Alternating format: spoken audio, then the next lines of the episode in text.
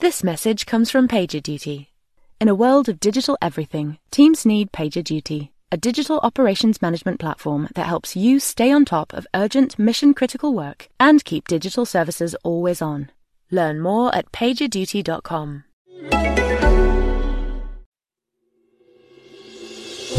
Question of the Week from the Naked Scientists.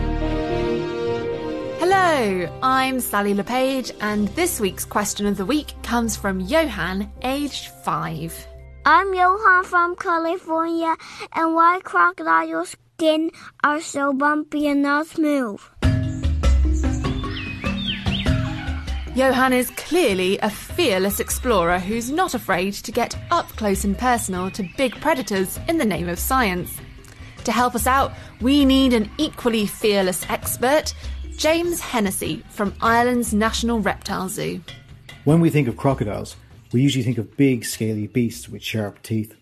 The skin of some is bumpier than others, and there are 24 different species of crocodilian. These bumps or scales are really important for crocodiles and may be one of the reasons that they've survived since before the dinosaurs. All reptiles have these scales. It's one of the reasons we call it a reptile. These strong bumpy scales help to protect them from predators and injury. In the case of crocodiles, that injury can actually come from other crocodiles.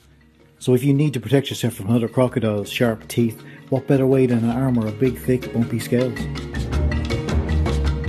Crocodiles attacking other crocodiles? I do not want to be in the water when that happens.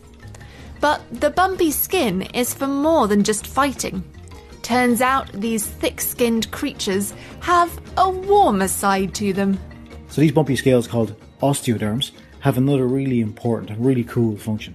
They work like mini solar panels, gathering heat from the sun and helping the crocodile to get the same energy that we would get from food. They can move blood from cooler parts of their body into these bumpy scales and heat it up. They don't even need to expose their entire body to the sun, and so can hide mostly underwater and still stay warm. It's a great skill if you need to sneak up on your prey. I'd love to be able to stay warm from the sun while swimming in cold water. Maybe these crocodiles are onto something.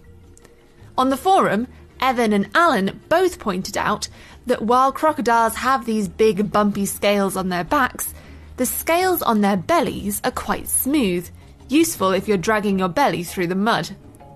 But one forum user, Bored Chemist, had a much more practical answer.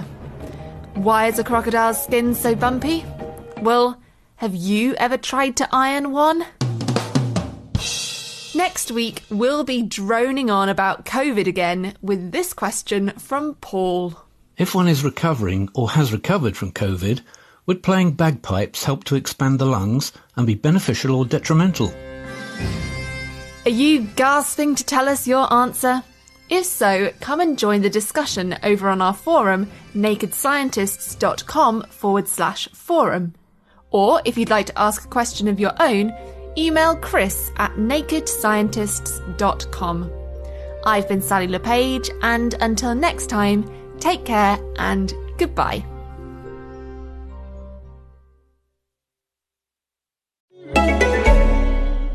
This message comes from PagerDuty. In a world of digital everything, teams need PagerDuty, a digital operations management platform that helps you stay on top of urgent mission critical work and keep digital services always on. Learn more at pagerduty.com.